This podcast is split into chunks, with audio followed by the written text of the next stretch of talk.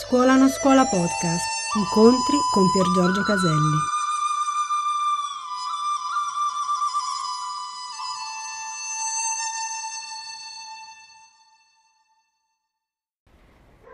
Ci stiamo chiedendo se l'illusione di un'anima gemella possa cadere da me, se la ricerca di un'altra metà non mi condizioni nell'essere solo un mezzo anziché un uno. Mm? E vorrei chiedermi ad alta voce un'altra cosa. È la ricerca dell'altra metà molto simile alla ricerca dell'illuminazione? Vedete, il lato femminile è più alla ricerca dell'amore. Non è per forza le donne, è il lato femminile in noi. Il lato maschile in noi è più alla ricerca della saggezza, dell'illuminazione, della comprensione. Però in entrambi i casi, quando io cerco l'amore quando io cerco l'illuminazione, parto da un assunto. Sto parlando un po' da matematico adesso. Io sono incompleto e ho bisogno di completarmi con quella persona o con quel guru. Mm? Mi segui? Questo assunto di partenza non è reale e quindi tutto ciò che ne deriva come può portarmi alla realtà? Io ho già accennato che facendo dei click, ma devono essere tuoi, perché anche se chi parla li ha fatti, non può darli a te, non rispetterebbe il tuo libero arbitrio. Facendo dei click, noi improvvisamente ci liberiamo da una cosa che da secoli abbiamo avuto, ed è la ricerca. Il ricercare l'amore o il ricercare l'illuminazione. E abbiamo cercato di trasmettere il fatto che non puoi trovare nulla di reale se non è quel qualcosa a trovare te. E abbiamo anche cercato di trasmettere che è la nostra stessa ansia dal trovare qualcuno, l'amore, o quel qualcosa, Dio, l'illuminazione, che tiene lontana la capacità alle cose più grandi di noi di venire a noi. Allora torno alla vetrina della libreria e vedo che in effetti tutti i libri bestseller sono tutti basati su qualcosa che tu devi fare, tu devi trovare o tu devi richiamare con delle pratiche. Ma non c'è mai posto ad arrendersi. E se qualcuno ti dice arrenditi, te lo dice come conseguenza, arrenditi e arriverà il principe azzurro. E quindi tu non ti arrendi, tu investi perché dici l'ho provato tutto, non ha funzionato, ma provo questo che dice questo. Ok, mi arrendo. E dopo qualche giorno di pseudo-arresa direi non funziona neanche questo. Funziona così, vedete? Oggi è ancora così. Fa un po' ride. Il fatto è che la resa non è fatta per alcun motivo. Ed ecco perché così pochi sono in uno stato, io uso il linguaggio cristiano, di fede perché quando tu ti arrendi, vuoi sentire dire che arrendendo ti guarirai, arrendendo ti diventerai ricco, arrendendo ti troverai l'amore. Ma chi è pronto a arrendersi e basta? Senza alcun motivo per arrendersi. Perché vedete, solo quella è la resa. Se io mi arrendo per un motivo, è un investimento camuffato da spiritualità. Lo vedi? Quindi quando ho un motivo per arrendermi, semplicemente non è arresa. Quando una persona ti parla di quanto è umile, è umiltà. L'umiltà non sottintende una certa, uso questa parola, incoscienza di quanto si sia umili. Se sono molto cosciente di quanto sono umile, non è umiltà, vero? Se io so quanto sono umile, non lo sono. E se io so quanto è più conveniente arrendersi, io non sono arreso. Lo capite? Lo potete vedere. Perché vorrei ricordare che è il vedere che è il vostro maestro, non qualcuno all'esterno di voi. Quindi stiamo vedendo la ricerca della sicurezza nei secoli, che abbiamo passato di vita in vita e quella ricerca di sicurezza ci ha fatto passare dalla religione a un aspetto socio-economico ha le relazioni, ha la spiritualità. Però c'è sempre la spasmodica ricerca di avere un risultato in cambio. Lo conoscete il Vangelo di Tommaso? Vi ricordo che il Vangelo di Tommaso non è ufficialmente riconosciuto dalla Chiesa, ma che anche la Chiesa non è mai detto che non è vero e che non vale niente. Non ha mai arso a rogo chi l'ha letto e anzi vi si consiglia di leggerlo. Queste sono letture che non troverete il best seller in libreria, ok? Magari della cosiddetta spiritualità, ma sono veramente letture spirituali.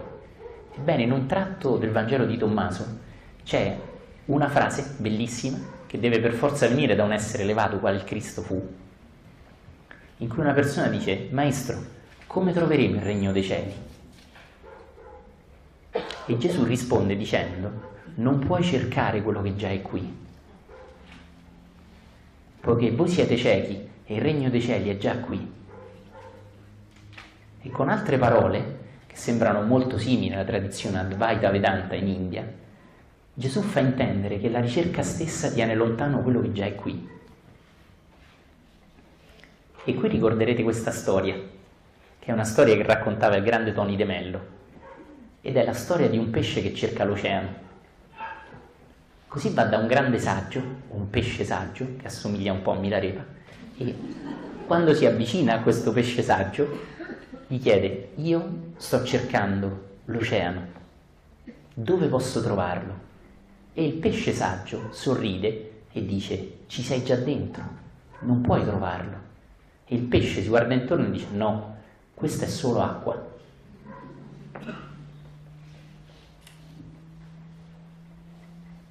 Così vedete, quando io cerco l'anima gemella, quelle che non sono la mia anima gemella saranno solo acqua, varranno meno.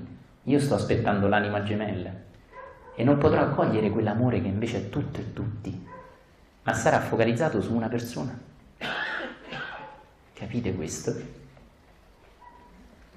Quindi nella nuova coscienza emergente, una delle illusioni che cadrà sarà la ricerca della persona giusta. E quando questo cade, semplicemente delle relazioni verranno e delle relazioni andranno, ma non saremo noi a deciderlo o a cercare di farlo accadere. E quindi dalla vetrina sparirà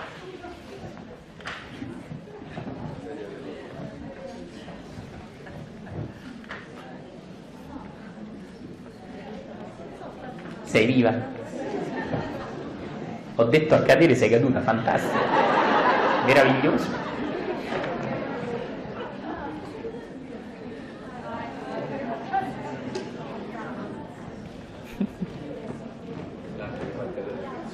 Esatto. Grazie Milariva. Sei viva, sì. Ti sei fatta male? Non ridico più a cadere, ok? Dirò succedere. eh. Per favore, vedete tutto questo senza dare importanza a chi lo dice. L'importanza è nell'insegnamento, non in chi lo dice. Quando lo vedete, vi liberate. Allora, tutto questo a che cosa porta? Non puoi capirlo. Quando entri nel flusso, semplicemente non sarai tu a decidere di interrompere una relazione o di iniziarla. Qualcosa di più grande di te fa per te. E le relazioni che devono andare andranno, non le tratterai più, non le tratterrai più perché sei attaccato a quelle relazioni, ma le potrai lasciare andare proprio perché sei uno stato di amore. Io ripeto ancora una volta che nella vecchia coscienza le relazioni finivano quando finiva l'amore, ma l'amore che inizia e finisce è amore. Questo è molto interessante, no? Quando ho sentito una persona che dice l'ho amata per 30 anni, forse per 30 anni si è illusa. Come può l'amore iniziare e finire? Eppure se accendete la radio, le canzonette che vi imbevono di un livello di coscienza bassissimo, molto simile a quello dei centri commerciali, vi insegnano continuamente questo. Tu sei la mia metà, senza te non posso stare. eccetera, eccetera, che ti continuano a far partire da un punto di vista in cui tu saresti incompleto e dovresti trovare la completezza in qualcun altro. Capite? Quando l'amore inizia a fluire, non quando lo vuoi, non quando reciti un mantra per farlo fluire, ma quando arrivi a quel vedere che ti libera dall'illusione. O forse no, perché chi parla non vuole essere creduto. Se credete siete ciechi, dovete vederlo.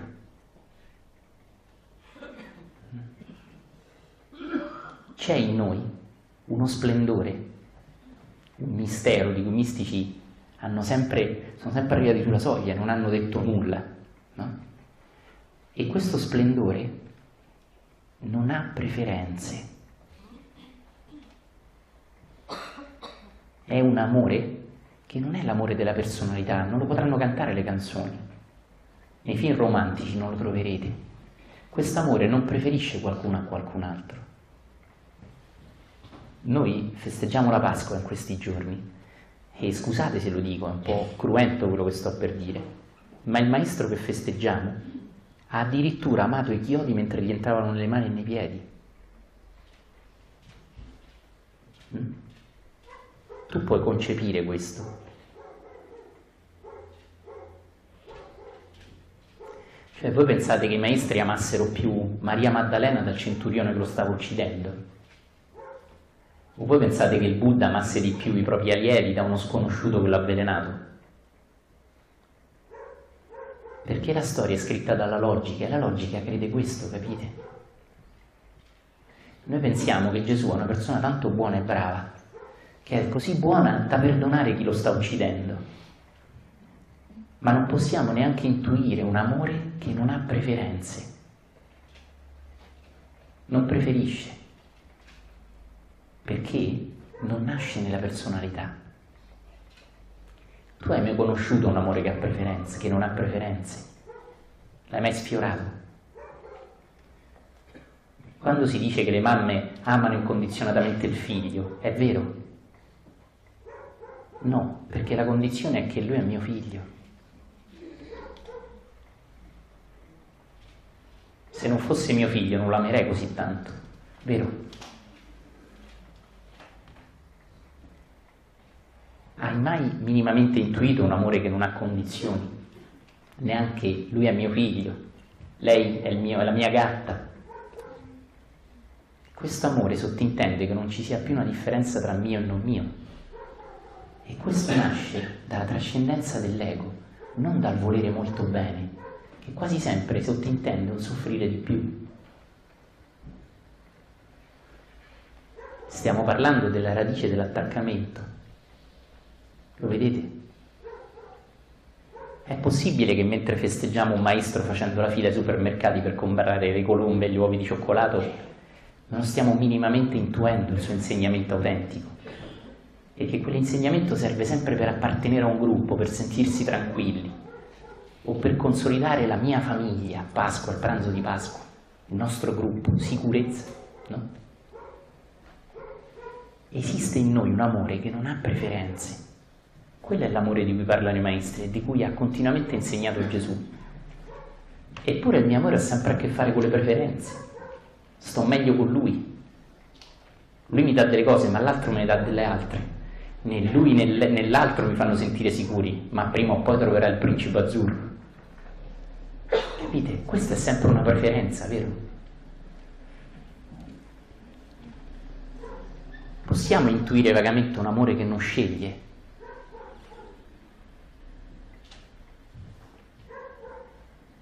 O ancora per vite e vite dovremo ancora essere attaccati a un amore che ci illude di essere al sicuro? possiamo sfiorare un amore che non ha preferenze. E le persone che ci sono vicino vorremmo, vorranno sentircelo dire. Eh? Vorranno sentircelo dire questo. E ti chiedo, un amore che non sceglie, che non ha preferenze, non è un amore gelido, è un amore che ama tutto. Non amerà anche una malattia, la morte quando arriva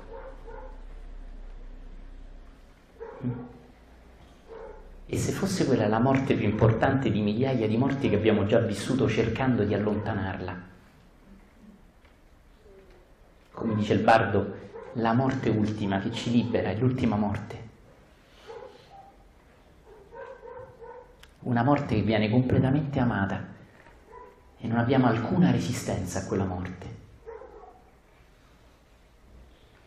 Come posso scegliere la morte? Ma vedete, qua non si parla di scegliere la morte, ma di qualcosa che non sceglie, di un amore che non ha preferenze.